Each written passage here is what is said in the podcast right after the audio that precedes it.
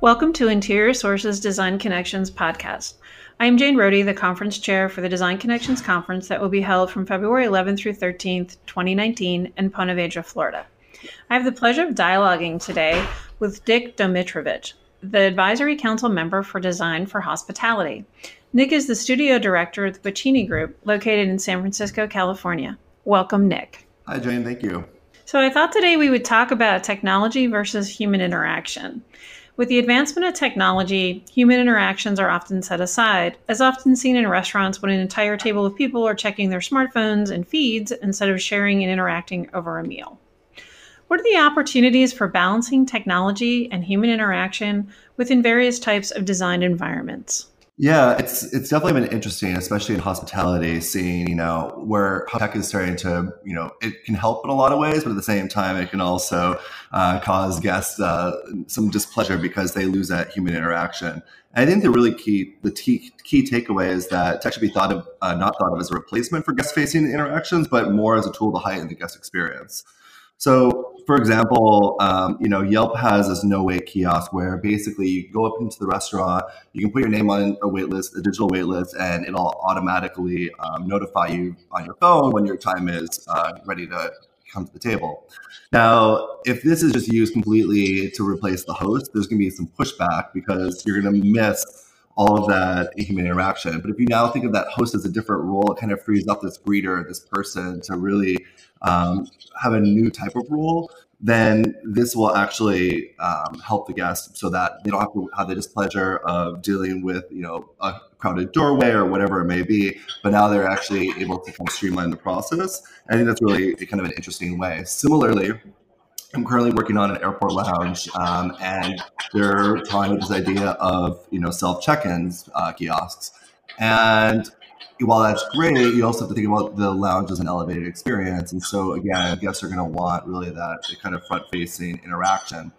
And I think the key takeaway is that there always does have to be a balance. You can't the technology can't always just completely replace, and it really has to be used to kind of give guests additional choices um, because if it's too tech heavy, then you're going to have a failure. Uh, one example, you know, it hasn't uh, hasn't been super successful is the restaurant concept Eatsa, um, and Eatsa is a fully technologically advanced, you know, it's like technology on steroids where you come in, you order on the kiosk, you swipe your credit card. There's a wall um, that has these little cubbies, and all the kitchen staff is behind it. You're ordering protein bowls, salads, um, and they prepare everything, put it into the, the cubby, and your name digitally appears in the cubby when it's ready, and then you leave. And so you have no human interaction whatsoever. And something like that ends up being just a little bit too cold. And so I, you know, I think it hasn't really done well because guests are really craving that you know human face interaction yeah I, I, noticed that i was at an airport recently and there wasn't a coffee shop like anywhere near the particular gate that i was at which is unusual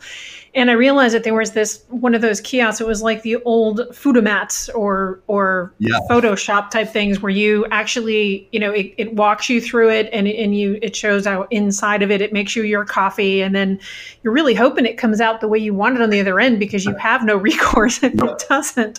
So, um, uh, but I thought it was really an interesting model. But um, if you were in a hurry or you were trying to do something quickly, I kind of got it. But I actually do kind of like the interaction of that individual um, I think it's close to the conversation you had about the example of the hostess.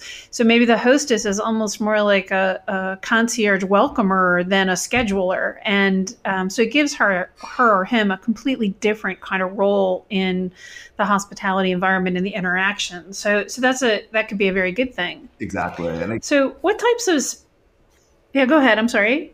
Oh no, I was going to say, yeah, you know, another another example. Uh, speaking of the airport, um, I had done some work with um, the company OTG that does all of the uh, kind of the um, oases in the airport. We have these restaurants you know order from your iPad, and one of the interesting things we found was depending on the location, whether it was New York or like Minneapolis. Um, it really actually, you know, so even just the part of the country you were at, it really um, changed in terms of how much people really like that service. Some people, you know, really like that streamlined service where you're not actually uh, having to interact with a, a, server. But otherwise, like for example, when you're more in the Midwest, uh, there was more of that craving to have that, you know, kind of that hospitality and that human interaction. And so I think one of the lessons they learned from that was that you can't, you know, fully get rid of the server, and then but that server's role became more almost a little bit more freed up and they were able to interact with the guests and offer more of a hospitality because of the fact that they're not, you know, running around trying to do every single task. So I think there is a way that technology can actually enhance that guest experience. So it's an, an, interesting thing to see if the the way it works is that the more population you're around on a regular basis, the less you want to deal with people. so perhaps the, the right. number of population and the quantity is directly relevant to how much social interaction you want from the person who's waiting on you or helping you. Um, that would be an interesting right. interesting research project, wouldn't it, to see if that's the case. Uh, no more overload, I guess, but that's interesting. That's really interesting. Um, so, so what types of spaces and strategies support and encourage human interaction and potentially discourage the use of technology through experiential design?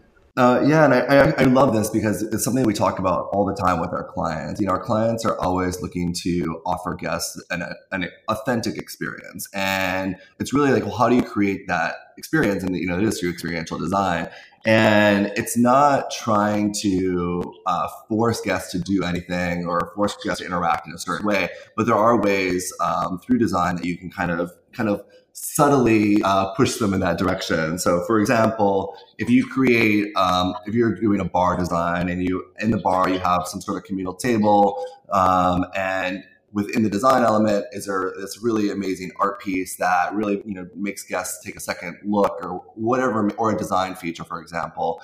That really sparks conversation, and that's what's really interesting, right? Where if you can play something, and then you have these guests already in a space where they're you know right facing each other and making more of that community feel um, i think there's ways of really kind of getting the guests to put down their phone and so they're not looking at their phone especially if you're a solo traveler and you're sitting at you know the bar for example and uh, someone's sitting next to you and i've done this many a times when i when i do a lot of business travel I, I, love sitting at the bar and just chatting with the bartender and happy to chat with someone next to me uh, but if there's a design element within the space that kind of provokes that conversation. Um, that's one way of kind of doing that and subtly trying to push people away from their uh, phones.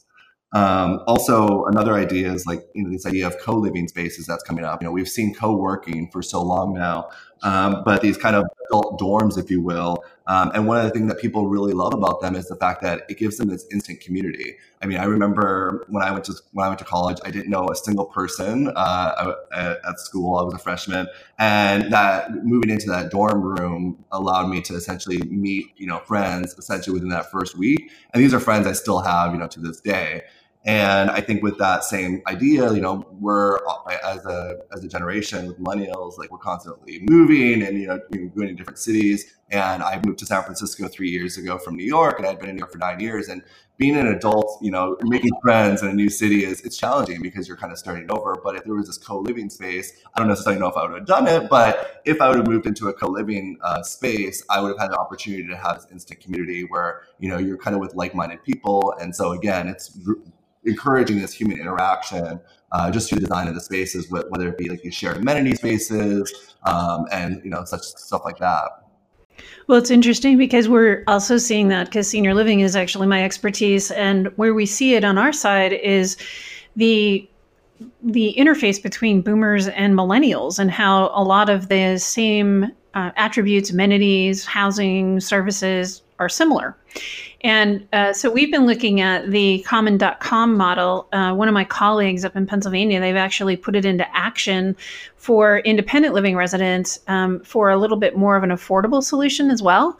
So that uh, if you wanted to have five elders that were unrelated, they would live in the same space, but they would have shared kitchen, dining, living space, but they'd have their own private private room, you know, their private bedroom, and their uh, and their bathroom. And so we've been looking at that because in the assisted living and nursing home markets, we call them households, but it's the same concept with maybe a few more people. So you might have 10 or 12 or sometimes 16 residents that live in a household, but it's that same idea because older adults have a tendency of becoming isolated. And then if you are on a fixed income and you have difficulty um, trying to find some place where you actually have a place to socialize as well as making it affordable, this would be another way to look at it. So we're kind of excited about this. Uh, it's the same with the WeWork and the WeLive. Uh, they have a, a model as well. And uh, I think it gives us new opportunities, particularly when you look at what's happening in multifamily housing, where more people are together um, are actually millennials and boomers are the ones that are moving into multifamily. And the multifamily developers are so interesting because they're like, we don't know why this is happening. Can you explain this to us? And from a senior living space, you know, it's not hard to figure out why.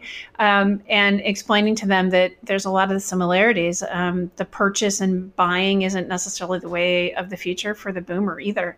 Um, so that's really interesting that that you'd think of it from a hospitality perspective too, because I hadn't thought of that before. So that's a that's a great connection in terms of how they work together. Yeah, and also another another interesting thing about this kind of this balance is, you know, with design, we always say this so often, um, especially my company. We not only design restaurants, but we also operate them, and operations is such a you know key component to uh, a, a, space working as you want work. Um, I'm sure you know this from your the same similarly uh, designing senior living. Um, but you know, thinking about operational things as well. So um, another really cool example that's kind of going on right now is um, this kind of this digital detox um, that's becoming again a luxury item in hospitality. And so, a couple examples. I know, like the Mandarin Oriental in New York, they actually partnered with the Mayo Clinic um, to create a customized wellness program that essentially had guests check in their phones at the front desk when they check into um, the hotel. And so the guests don't have access to their phone. And then they have this kind of curated wellness program uh, for the guests that uh, Mayo Clinic has um, basically done for them specifically. Um, and then similarly, and maybe not to that same extent, but the Four Seasons Costa Rica, um, similarly, they also have guests uh, give up their uh, phone. For, if they can do it for 20, kind of ironic, if they can give it up for 24 hours, they actually get an, a new iPhone case, which seems kind of anti the whole point. But uh, it is interesting because if we think about the spaces then that are designed within that Four Seasons, um, if they create these spaces that are a little bit more communal and you know travelers just without having their phone, they're going to be kind of a little bit forced to t- talk to other people because it's like that form of entertainment, you know, and that that point of interest. So instead of you know you're waiting five minutes for that coffee, even in the coffee shop, like you may spark up a conversation with another guest. So just even thinking about operationally what things can be done to also help the design um, really kind of create this uh, unique experience. So I love that term digital detox. I think that I should sign up for that. Um, I, I it's a great term. It's a great term. Recently, I stayed in uh, Hotel One in Brooklyn, and it was probably one of the more, more sustainable hotels that I've ever stayed in, mm-hmm. um, and loved it. I mean, they have like you know things growing inside the resident room or the, the hotel room in a good way. so it had it had plants and, and moss and like a beautiful tree that was growing inside and and it had filtered water that you could select. It had a yoga mat that was built into it. It had um, you know anything you pretty much would want. And um, I did have time to check out the spa, and they're very clear that you leave yep. the cell phone either at the front desk or locked in your locker mm-hmm. and it is not tolerated.